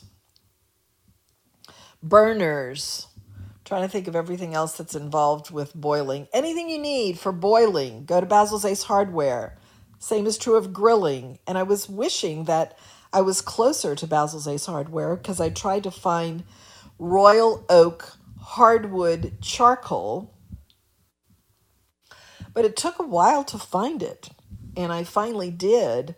But I was thinking while I was looking for it, boy, where's Stan what I needed? He's making his own hardwood charcoal, which I'm reminded of that because of the jerky, where you just let something go dry, dry, dry until it becomes something other than what it started as. But um, I have this brisket in the in the refrigerator, which I have to do pretty soon, and I decided that I'm going to do a full blown barbecue. and now that Mike just said what he said, I'm I'm thinking I'm not going to do onion rings because I'm in this frying mood, and now I'm feeling feeling bad about it. Um, I'm going to do some, uh, f- well, not fresh, but from scratch uh, baked beans. I've got beans that are probably too old to do well with them, but um, white beans, and we'll boil them and then make real baked beans. And I've got the coleslaw fixins already here, and now I've got the brisket. So I've got the big green egg, and the the hardwood charcoal is wet because it got rained on. And this is the same. To give you an idea of when I say we don't cook much here, this will give you an idea of how little we do cook here. Uh, the bag of charcoal that I bought right after Nicole Dorignac joined the show, which was actually she was original to the show. It's been almost a year. So this goes back to last summer. We bought that bag of charcoal. Still a third of it is here. And now it's wet because of all the rain we've been having. So I had to go buy some new charcoal. It took me forever to find it. And I was just thinking, boy, I wish that I knew how to make that charcoal like Stan does. Maybe I'll get him to send me some of his homemade charcoal. 5569696 is the number. I am going to do brisket, but now I don't really feel like eating brisket because the brisket that we had over the weekend from Anchor was so spectacular that I'm a little a little tanked on brisket for the moment. So I don't know. Maybe I'll freeze part of it and do like a Jewish brisket in the oven or something. 5569696 the city park, our city park. This is the birthday. Let's see, I'm going to go back, try to find what I was looking for, which is, oh, yes, it's the birthday today in 1822 of Frederick Olmsted. He was the father of large natural city parks, starting with New York Central Park. Our own city park was developed along Olmsted's principles. An exception was made to Olmsted's design for Central Park when the Tavern on the Green was built in it. That restaurant, with sales of over 37 million a year, was the busiest independent restaurant in America until it went bust and closed in 2009. I know I've told this story before, but if you didn't, if you heard it, I'm sorry, and if you didn't, it's kind of a fun story. Um, in 2008, my two children and I spent the summer in New York City, where our daughter was enrolled in a program at the Fashion Institute of Technology. We had an apartment there, we lived there, and it, it pretty much finished me off on New York forever and ever. I mean, it's really traumatic for me to go back there, even. So, um, we did, Mary Lee and I did have dinner. It was 2008, so it was a year before they closed we went to Tavern on the Park. It was not the first time we had been there. We went when the family was there at the turn of the century. And uh, we have this picture of us out on the Hudson with, or was it the East River? Maybe the East River. I don't know. whichever one where the the twin towers were. I guess that's at the bottom, so it's like where both rivers come together. But anyway, the boat. We have a picture of the four of us in the boat with the twin towers in the background, and then about three months later, they were gone. So um, the uh, visit that we did that trip, we went to Tavern on the Park, and it was also the first trip where we had a Brazilian churrascaria experience because people were calling Tom. I think maybe they were calling about Fogo. I'm not sure. But anyway, we had become so curious about this Brazilian churrascaria experience that we went to one. Let's see, it was in the 40s on the maybe west side. It was called Churrascaria Plataforma. I'm to have to, I won't text loudly, Henry, but I'm to find out if it's still around. We did, we had our first Brazilian churrascaria experience on that trip. And also, we went to Tavern on the Park. And that was actually good because that was a long time before Mary Lee and I went, which was the second time and the last time that we went. And the the bill was like almost $200 for the two of us and it was terrible. It was inedible. And i actually called the manager over and i said look i can have a bad meal and that's okay. But when i have a bad meal and it's this expensive i'm going to ask you to reduce the bill because we didn't eat it because it wasn't good. And i'm really upset about this amount of a bill. And he did. I was really surprised by that. Mary Lou was horrified. She went to the bathroom and would not come back until he was gone. and I can totally get that. But I was just horrified by that. It's like, you know, if if it's if it's a great meal for not so much, that's like the best scenario. If it's a great meal and it's a lot of money, that's still fine. If it's a bad meal and a lot of money, not so good. If it's a bad meal and not much money, still not good because you don't like not having a good meal, but not as bad as if it's really high. 5569696, our own park restaurant, which is uh, Ralph's on the Park, is actually quite good. And they do have a great Friday special. So if you haven't been over there to try that, you should. 5569696. Our words to eat by today are from Katharine Whitehorn. A food is not necessarily essential just because your child hates it. There was this book when my kids were brand new. Oh, I remember it because they had a movie they did about it. It was called What to Expect When You're Expecting. And it was really the rage when my kids were born, which was 30 years ago. Was this British author, and she was really hot at this time. And someone asked her about potato chips for kids. And she said, Well, they start with potatoes, right? And at that time, people just kind of shrugged and went, well, you know, she's right about that. But that would be a horrifying thing now. And I think she has not been as popular. I don't know, maybe because of saying things like that. But I totally agree with that. I mean, you know, if your kids will eat potato chips, that's the only way they're going to eat potatoes, and that's all they're going to eat, then they're going to eat it, you know? Words to drink by today from George Burns. It takes only one drink to get me drunk.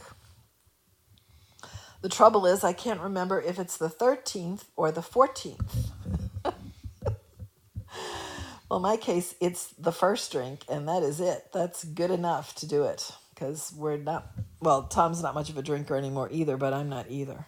I remember, I remember when Tom used to always say that waiters would size you up by your drink order when you come in, and your service would be commensurate with the opinion they have on you formulated by you ordering iced tea or a drink.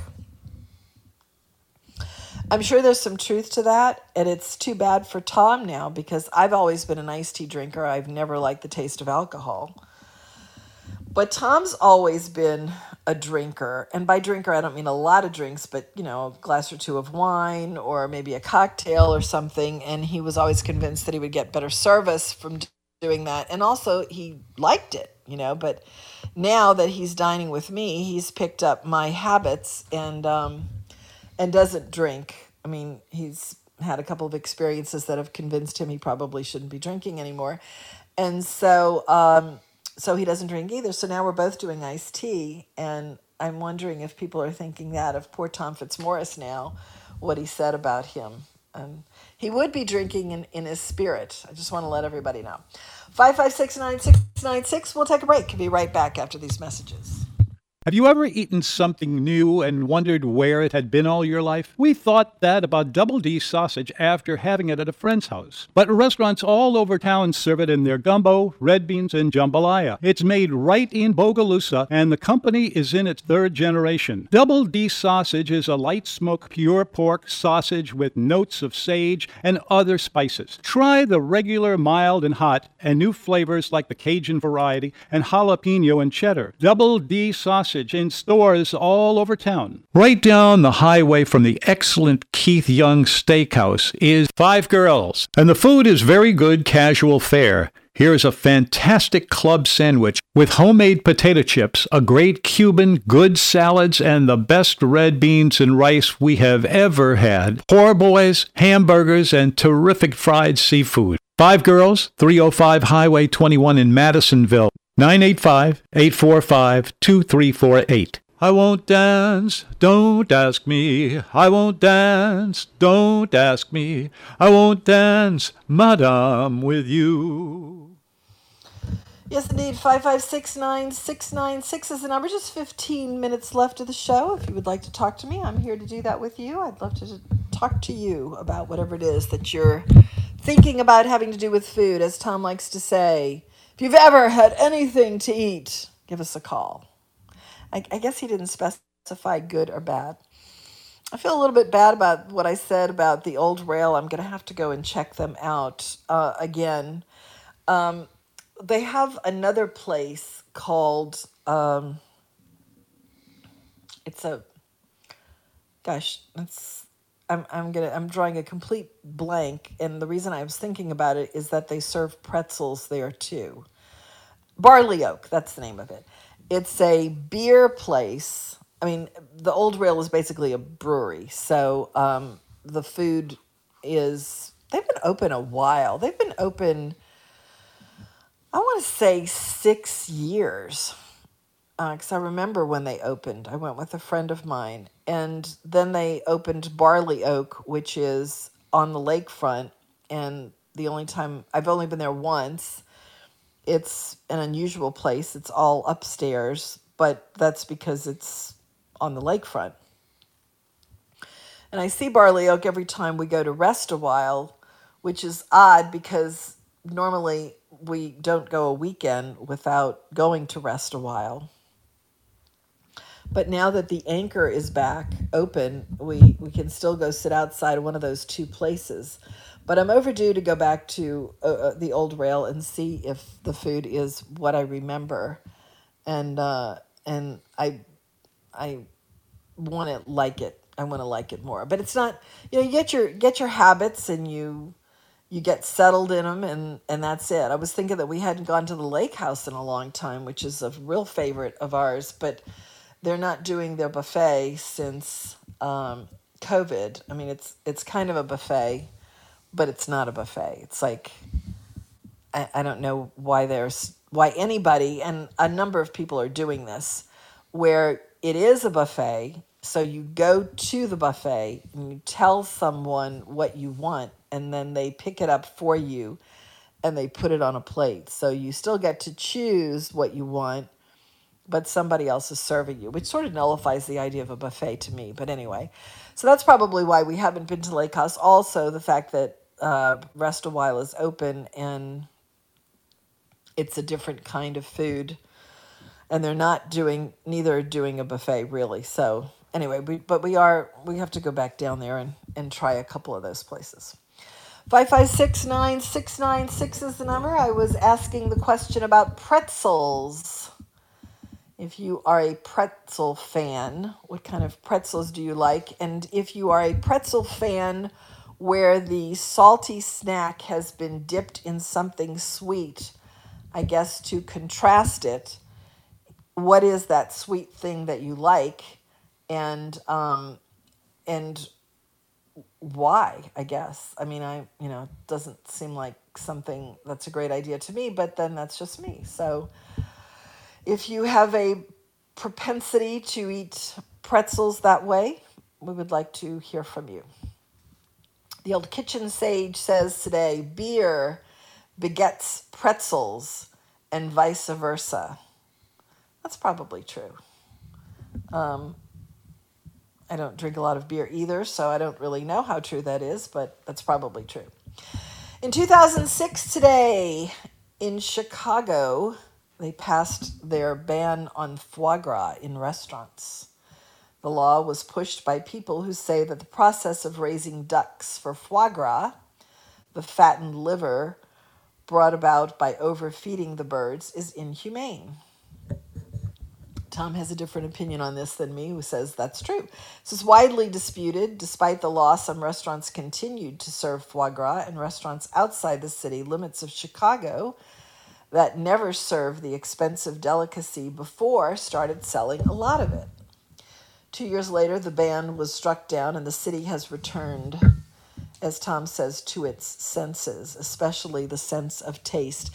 I was talking earlier about the uh, Tavern on the Green in New York City, which I believe has reopened. Is that is that some fantasy of mine? Is that incorrect information, or do you know if that is a fact or not? Because there's something in the back of my mind that makes me think that that did reopen, but I'm I'm not sure about that. It's not something that I would stay on top of.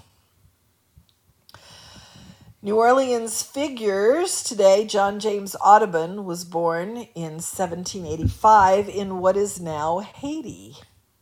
He moved to France in his youth and began drawing birds, the art that made him famous.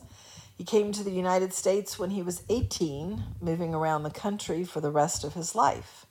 He spent enough time in New Orleans that after the Cotton Centennial Exposition of 1884 closed, its site was named Audubon Park. There is a place that um, he lived when he was here, which is fabulous. It's a fabulous place that is a part of a hotel group.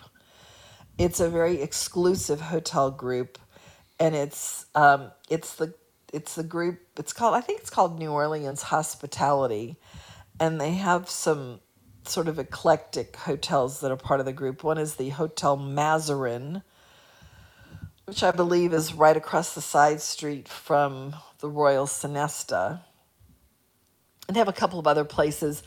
If you've heard us talk about Agnes, I forget Agnes's last name, but she is one of their chefs in one of their restaurants, or maybe a corporate chef.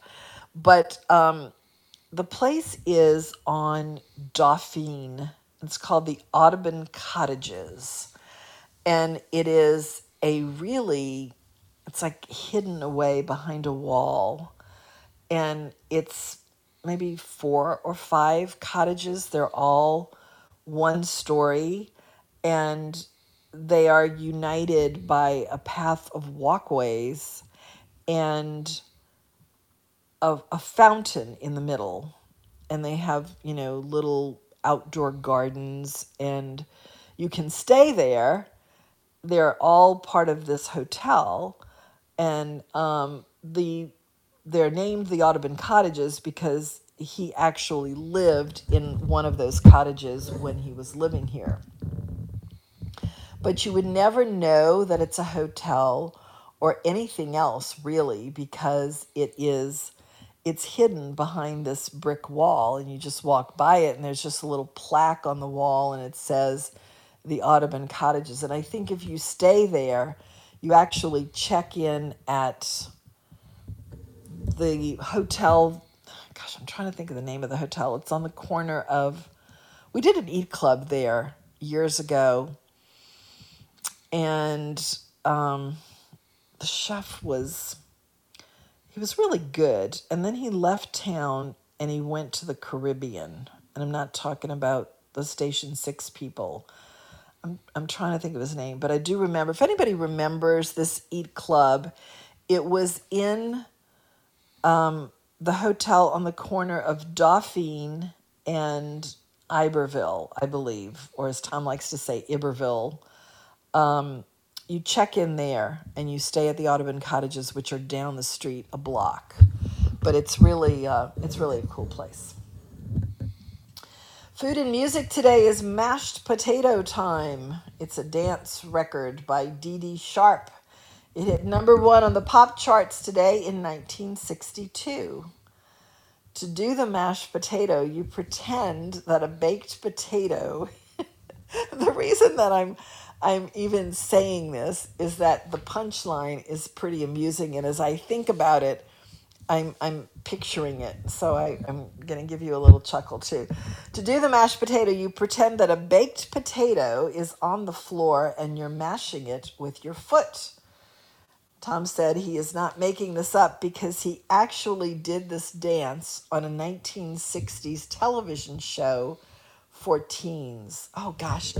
You know what? I'm thinking about that show. I remember I never did watch it because I wasn't into rock music when I was a teenager. I was I led a very sheltered life. But um, I do remember that there was a show like that, and that people did want to get on it. But I don't remember the name of it. If you can, if you know the name of it and want to call up in the next minute or two, we're gonna we're kind of closing out the show.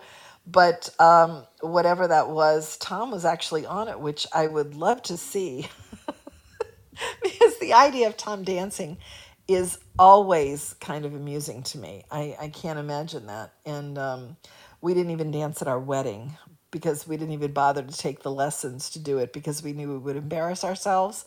So uh, we didn't, and of course, we didn't have that kind of wedding. We didn't have a band or anything like that. We had a single uh, piano player, and he was tickling the ivories um, in, on a grand piano that was in the home of the people uh, where we had the wedding reception.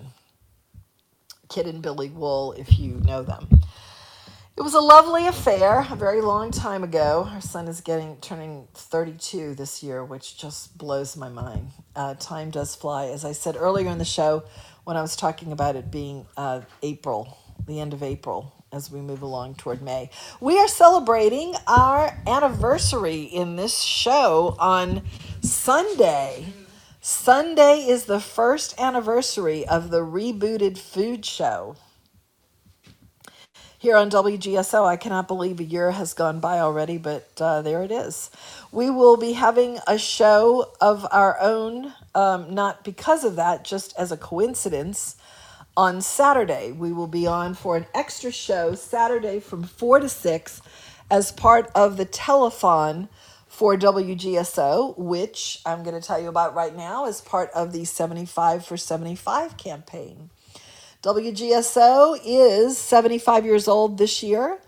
75 years of broadcasting as the community voice of the Crescent City, of being the only news talk station locally owned and operated for 75 years now.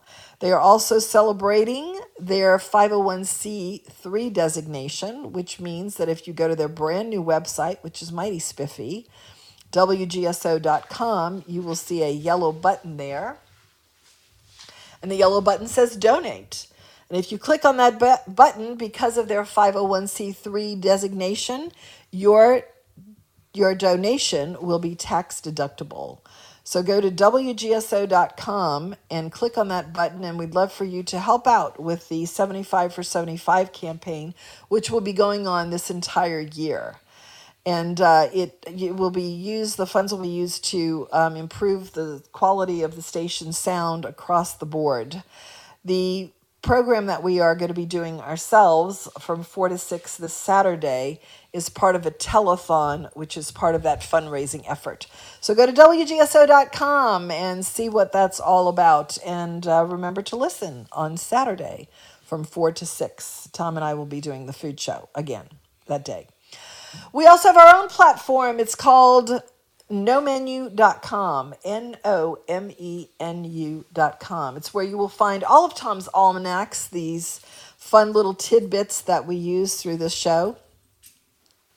It's where you'll find the dining diary, where we talk about things like the great meals that we've had and other silly stuff like uh, the crawfish diaries and you know experiments that I've been doing at home. Uh, we have 400 some odd recipes there. If you click on recipes, there's some great recipes uh, that really come out, and Tom has always had high reviews for his recipes, both in the book and on the website. It is where you will find specials around town, old reviews of restaurants, uh, extinct restaurants, Tom's incredible body of work on just food and in particular New Orleans food. That's nomenu.com. Please subscribe. Comes out all these things come out twice a week to your inbox if you subscribe at subscribe at nomenu.com. N O M E N U.com. If you missed part of the food show, you'll find it there under the food show. Please tell a friend about the show. They can download the simple radio app free, type in 990 New Orleans and listen from anywhere. We also have our Instagram page at the New Orleans menu. A lot of pretty pictures there. Please follow us. That's it. That's it for the show. It's 4 o'clock, WGSO New Orleans. Good night. Tomorrow. The best in wining and dining daily.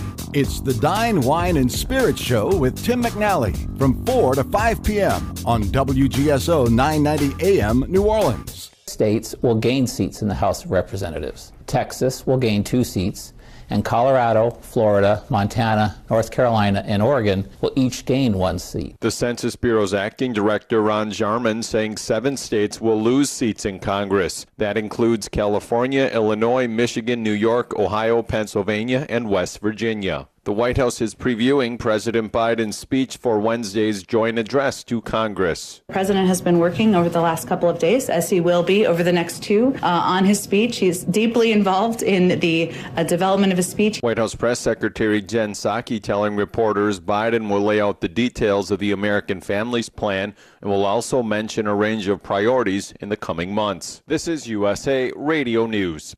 This report is sponsored by IBM. Intellectual property is one of the most valuable asset classes on the planet, but has historically been difficult to transact. In a move to make it easier to monetize intellectual property, IP, IBM and IPWE announced plans to mint non fungible tokens, NFTs, representing patents. This is the world's first blockchain based patent registry using developed tools such as smart pooling, natural language processing based summaries of patents, and advanced portfolio analytics, all using IBM technology. The tokenization of IP will help position patents to be more easily sold, traded, commercialized, or otherwise monetized to bring new liquidity to this asset class for investors and innovators. Shyam Managarajan, IBM GBS client partner. The use of NFTs to represent patents will help create completely new ways to interact with IP. This can benefit not only large enterprises that have significant intellectual property, but it will bring new opportunities to small and medium enterprises and even individual IP owners. Visit ibm.com slash blockchain. The Supreme Court is once again taking up a Second Amendment issue. The Supreme Court agreed on Monday to hear an appeal to extend gun rights in the United States in a New York case over the right to carry a firearm in public for self defense. Paul Clement, representing challengers to New York's permit law, said the court should use the case to settle the issue once and for all. The justices reported Monday that they will review a lower court ruling that upheld New York's restrictive gun permit law. The case will probably be argued in the fall. From the West Coast USA Radio News Bureau, I'm Lance Pry. Dr. Anthony Fauci admitted the risk for COVID infection in an outdoor setting is minuscule, especially now that 30% of the population has been fully vaccinated. Fauci saying he thinks the Centers for Disease Control will likely update COVID 19 guidelines on using face masks in outdoor settings. President Biden is expected to deliver remarks on the COVID 19 response tomorrow at the White House. This is USA Radio News. WGSO will be holding an online auction to benefit our 75 for 75 campaign beginning on April 15th and running through May 2nd.